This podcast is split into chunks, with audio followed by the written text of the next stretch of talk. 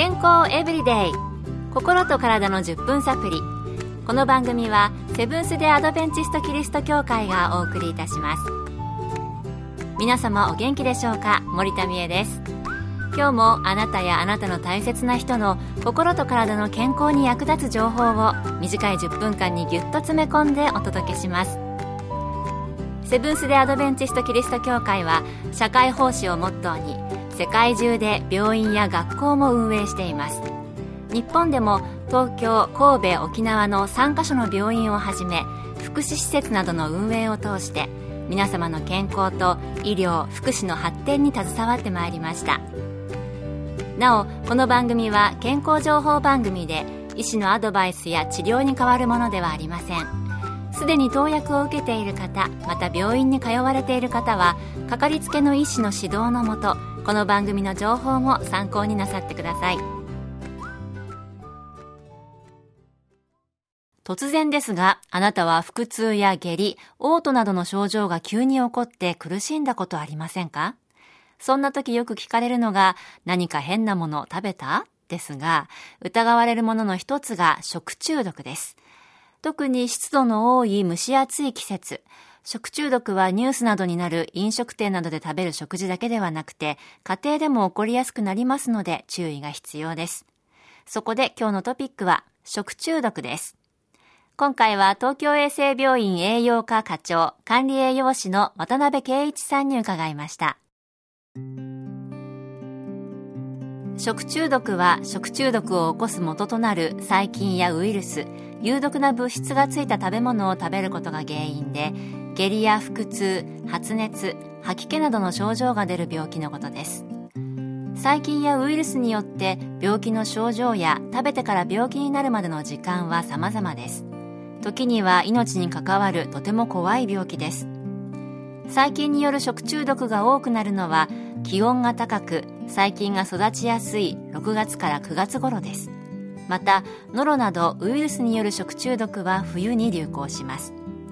そしてキノコや魚のフグなど自然界には有毒な物質を含んでいるものがありこれらを間違えて食べることによって食中毒になることもあります。食中毒を起こす細菌は土の中や水人や動物の皮膚や腸の中にも存在していて特別な菌というわけではありません。そのため食品を作る途中で菌がついてしまったり家庭で料理したものを暖かい部屋に長い時間置いたままにしておくと細菌が増えてしまいそれによって発症することがあります。なるほど。食中毒を起こす菌は身近にあるっていうことなんですね。それでは食中毒の症状についてもう少し詳しくお聞きしました。潜伏期間は数時間から数日と菌ウイルスの種類によって変わりますが吐き気嘔吐下痢発熱などが一般的な症状です。また原因の細菌やウイルスによっては頭痛筋肉痛下血を伴うものもあります。また発症時の体調年齢体質などにより症状の強さが異なります。小さなお子さん他の病気の治療中の方高齢者の方妊婦さんなどは重症化するリスクが高くなります。疑わしい症状がある場合はすぐに受診しましょう。健康エブリデイ。心と体の10分サプリ。この番組はセブンス・デ・アドベンチスト・キリスト教会がお送りしています。蒸し暑くなってきたこの季節。注意したいのが食中毒です今日は食中毒について東京衛生病院栄養科課長の渡辺圭一さんのお話をご紹介していますそれでは次は家庭内で細菌が潜んでいる場所などがあるのか引き続き渡辺さんのお話です。まずは食べ物です。生の魚や肉、卵などは加熱殺菌がされないため注意が必要です。できるだけ加熱した料理がおすすめです。次はまな板や包丁などの洗浄や乾燥が不十分な場合です。シンクや食器なども同様です。熱湯や濃度の適した漂白剤などで消毒しましょう最後は人ですノロウイルスなどの保菌者が手洗いが不十分なまま素手で調理をすると菌が食べ物に付着してしまい食中毒を起こす場合がありますそうですよね。まずは食べ物、特に生の食品、そしてまな板や包丁、食器などの直接食べ物と触れるもの、これは要注意ですよね。また人の手などに潜んでいることがあるということでした。それでは食中毒をどのように予防したらいいのか、渡辺さんにお聞きしました。調理の時間と温度、タイムとテンパラチャー、TT 管理と言いますが、加熱を十分にすることがポイントです。ノロウイルスが死滅するためには85度以上で90秒以上加熱することが必要です。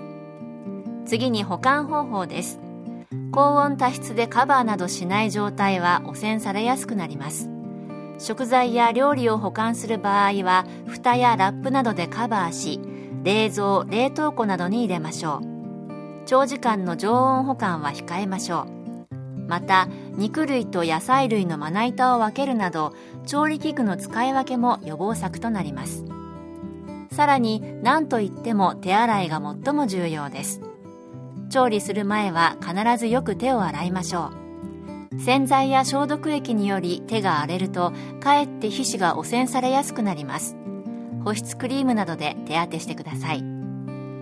また小さなお子さんや病気療養中の方高齢者がいるお宅では細心の注意が必要ですノロウイルスは人から人へも移ります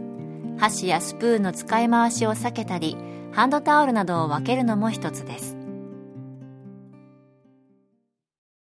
なるほど。TT 管理。高い温度で時間をかけて調理するということですね。そして調理したものの保管はラップやカバーをしっかりかけて冷蔵庫や冷凍庫へ。作ったものはなるべく早く食べきると良さそうですね。さらに石鹸での手洗いはもちろん、手荒れなどの手のお手入れも食中毒に関係するんですね。今回お聞きしたことを生活に取り入れて、食中毒にかからない毎日を送りたいと思います。今日の健康エブリデイいかがでしたか？番組に対するご感想やご希望のトピックなどをお待ちしています。さて最後にプレゼントのお知らせです。今月は抽選で10名の方に Bluetooth スピーカーをプレゼント。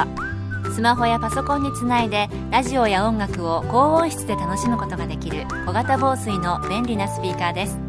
ご希望の方はご住所お名前をご明記の上郵便番号241-8501セブンス・デ・アドベンチスト協会健康エブリデイの係。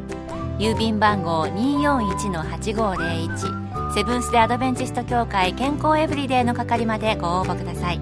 今月末の消印まで有効です。お待ちしています。健康エブリデイ。心と体の10分サプリこの番組はセブンス・デ・アドベンチスト・キリスト教会がお送りいたしました。明日もあなたとお会いできることを楽しみにしています。それでは皆さん Have a nice day!